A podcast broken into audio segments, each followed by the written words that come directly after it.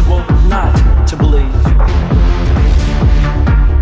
It is possible the answers we have are wrong. It is possible the questions themselves are wrong. Yes, the gospel of doubt means that it is possible that we are wrong.